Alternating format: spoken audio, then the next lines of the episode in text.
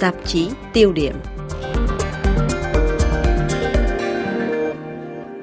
Thưa quý vị, những thời khắc cuối cùng của năm 2021 sắp đến, đây cũng là dịp để nhìn lại tình hình địa chính trị thế giới trong năm qua. Từ cuộc tấn công đội Capitol, Hoa Kỳ rút quân khỏi Afghanistan trong hỗn loạn, Liên minh quân sự AUKUS hình thành, cho đến những căng thẳng biên giới giữa Nga và Ukraine, giới quan sát đều cùng có chung nhận xét, đó là cuộc cạnh tranh gay gắt giữa Mỹ và Trung Quốc luôn là nền tảng định hình địa chính trị thế giới trong năm.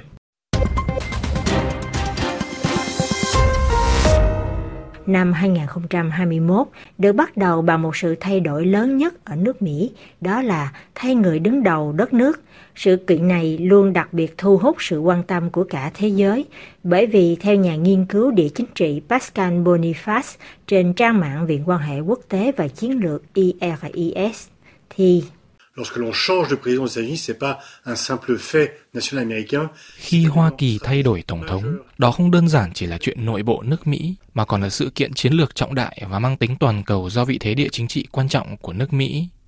Thế nhưng, lần thay đổi chủ nhân Nhà Trắng năm nay lại không diễn ra một cách êm thấm. Hình ảnh bạo lực từ những người ủng hộ Donald Trump tấn công đồi Capitol, trụ sở quốc hội để ngăn cản các nghị sĩ công nhận kết quả thắng cử của Joe Biden đã làm rung chuyển nền dân chủ Mỹ.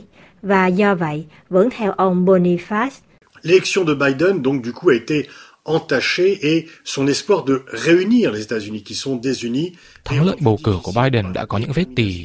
Niềm hy vọng của ông hợp nhất một nước Mỹ bị chia rẽ càng trở nên khó khăn hơn trước sự quyết tâm của những người cuồng Trump, vốn dĩ cho rằng sẽ không có sự hòa giải do việc cuộc bầu cử này đã bị gian lận, bị đánh cắp việc ông Joe Biden, ứng viên đảng Dân Chủ, trở thành tổng thống thứ 46 của Hoa Kỳ, ban đầu đã mang lại nhiều tia hy vọng cho các nước đồng minh.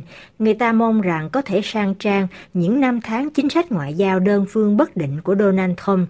Chủ nghĩa đa phương rồi sẽ quay trở lại, Hoa Kỳ sẽ khôi phục lại các mối quan hệ đồng minh, bất kể đó là châu Á hay châu Âu. Nhưng trên thực tế, khi đến châu Âu tuyên bố rằng America is back, thì mục tiêu chính của ông Joe Biden chỉ là nhằm yêu cầu các nước đồng minh đi theo Mỹ trong cuộc thập tự chinh chống Trung Quốc, bởi vì nỗi lo Trung Quốc bắt kịp và xóa mất thế ưu việt của Mỹ mới chính là mối bận tâm ưu tiên hàng đầu của Washington. Và đây cũng là chủ đề duy nhất có được sự đồng thuận của lưỡng đảng tại Nghị viện Mỹ. Cuộc cạnh tranh gay gắt giữa hai siêu cường hàng đầu sẽ là nền tảng địa chính trị cho thế giới trong những năm, thậm chí nhiều thập niên sắp tới. Vẫn theo Pascal Boniface, đó là vì còn có một thỏa thuận từ lâu giữa Bắc Kinh và Washington này đã bị phá vỡ. Les États-Unis ne se préoccupaient pas Hoa Kỳ sẽ không bận tâm những gì diễn ra bên trong nội bộ chế độ chính trị Trung Quốc. Chuyện Trung Quốc làm gì ở trong nước, đó là chuyện của họ. Nhưng ngược lại, Trung Quốc sẽ không khao khát thế bá quyền toàn cầu. Nhưng thỏa ước này đã bị tan vỡ kể từ khi Tập Cận Bình lên cầm quyền. Người ta không còn ở thời của Đặng Tiểu Bình. Theo đó, Trung Quốc phải ẩn mình chờ thời. Tập Cận Bình mạnh mẽ tuyên bố Trung Quốc sẽ là quốc gia hàng đầu hùng mạnh nhất thế giới. Sự trở về của Trung Quốc là hợp lẽ và do vậy Trung Quốc không cần phải che giấu ý đồ trở thành cường quốc hàng đầu thế giới.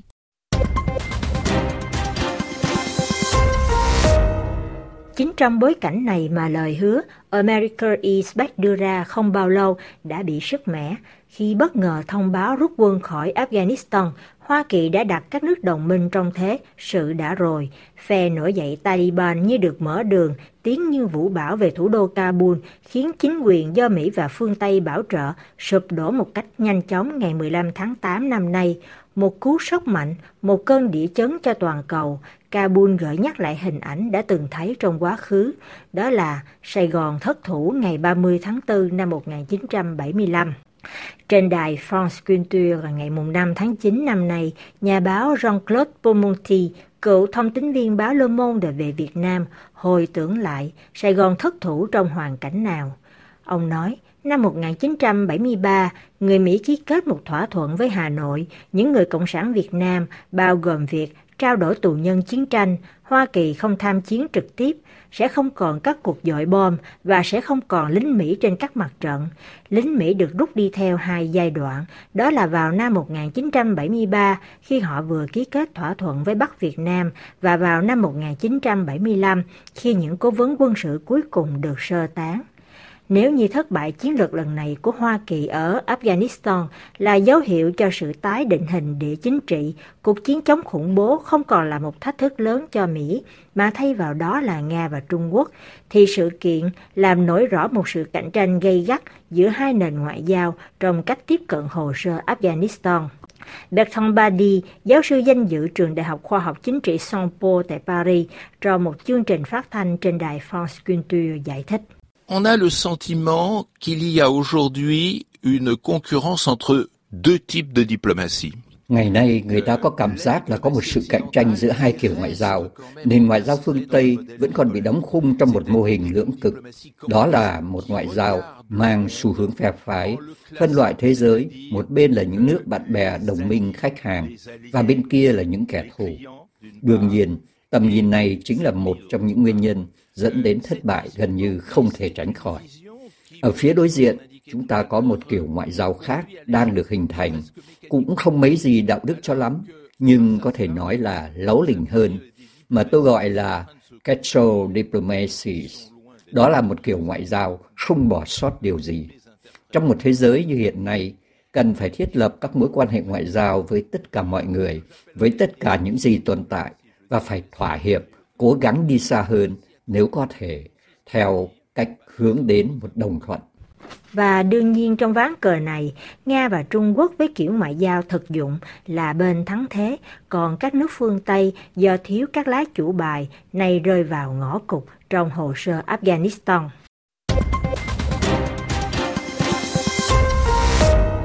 Đương nhiên với Hoa Kỳ, Kabul chẳng có tầm quan trọng đáng kể, Trung Quốc mới là điều đáng quan tâm. Chính trong logic này mà một tháng sau cuộc rút quân hỗn loạn ở Afghanistan, Washington ngày 16 tháng 9 năm nay thông báo thành lập Liên minh quân sự AUKUS bao gồm ba nước Mỹ, Anh và Úc với tầm ngắm là Trung Quốc. Nhưng nước Pháp trả giá đắt cho chiến lược mới của Mỹ khi bị Úc thông báo hủy hợp đồng thế kỷ mua 12 chiếc tàu ngầm để đổi lấy 8 chiếc tàu ngầm hạt nhân công nghệ Anh-Mỹ. Một đòn gián chí tử, một nhát đâm sau lưng giữa các đồng minh, Paris mạnh mẽ chỉ trích, vụ việc dẫn đến một cuộc khủng hoảng ngoại giao chưa từng có. Paris cho triệu hồi các đại sứ ở Mỹ và Úc để tham vấn. Sau Afghanistan, giờ đến AUKUS, nước Pháp cũng tự hỏi liệu còn có thể trông cậy vào Hoa Kỳ nữa hay không. Đô đốc Alan Condorfi, cựu tổng tư lệnh các lực lượng Pháp trong một chương trình của RFI lưu ý rằng vùng châu Á-Thái Bình Dương luôn là mối bận tâm chính của Mỹ. Chính tại nơi này mà Hoa Kỳ có bộ chỉ huy quân sự lớn nhất, có số binh sĩ bộ binh không quân hải quân đông hơn rất nhiều so với ở châu Âu. Thế nên, theo diễn giải của vị cựu tổng tư lệnh quân đội Pháp, thì quyết định hủy bỏ hợp đồng của Úc chỉ là một đòn ngụy trang nhằm che giấu ý đồ thực sự của Mỹ tại khu vực. En réalité, ils cherchent une base navale pour leur sous-marin nucléaire d'attaque dans le sud du Pacifique. Trên thực tế, Hoa Kỳ tìm kiếm một căn cứ hải quân cho các tàu ngầm hạt nhân tấn công của họ ở vùng Nam Thái Bình Dương. Họ sẽ có được một căn cứ ở phía bờ Tây nước Úc, bởi vì việc xây dựng một nền công nghiệp hạt nhân đòi hỏi đến 30 năm, rồi còn phải nhập khẩu các phương tiện bảo trì và các kỹ nghệ cho các kỹ sư, sĩ quan, những người có thể vận hành những chiếc tàu ngầm. Tất cả các nước khi tham gia đấu thầu đều đặt ra thời hạn là 30 năm. Do vậy chúng ta thấy rõ đây chỉ là một trò ngụy trang. Người Úc là món đồ chơi của trò ngụy trang này. Tất cả những điều đó nhằm phục vụ các lợi ích của Mỹ. Đối đầu Mỹ-Trung trở nên dữ dội, thu hút mọi sự chú ý của thế giới đến mức người ta quên mất còn có một ông khổng lồ khác, một cường quốc quân sự khác có khả năng gây rối mạnh mẽ không kém, đó chính là Nga. Những ngày cuối năm, hơn 100.000 binh sĩ Nga được dồn về biên giới với Ukraine. Hoa Kỳ và phương Tây lo ngại một cuộc chiến có thể bùng phát giữa hai nước có cùng một nền văn hóa Slav. Giới quan sát tự hỏi Tổng thống Nga Vladimir Putin muốn gì khi dồn quân về biên giới với Ukraine. Sự việc xảy ra cũng đúng vào lúc năm 2021 này đánh dấu 30 năm ngày Liên Xô tan rã. Khi trở thành chủ nhân Điện Kremlin, Vladimir Putin từng đưa ra các mục tiêu rất rõ ràng, đó là mang lại cho nước Nga sự vĩ đại và tầm ảnh hưởng xưa kia. Điều này đã được nguyên thủ Nga lần lượt thể hiện qua việc khẳng định tầm quan trọng của Nga trong các ván cờ ngoại giao như tại Syria, thể hiện sức mạnh trực tiếp như cho sáp nhập bán đảo Crimea từ năm 2014, can dự vào các cuộc xung đột vùng đông Ukraine vân vân. Do vậy, theo quan điểm của nhà địa chính trị học Pascal Boniface, thì những gì Nga muốn chính là sự tôn trọng và xóa tan sự sỉ nhục.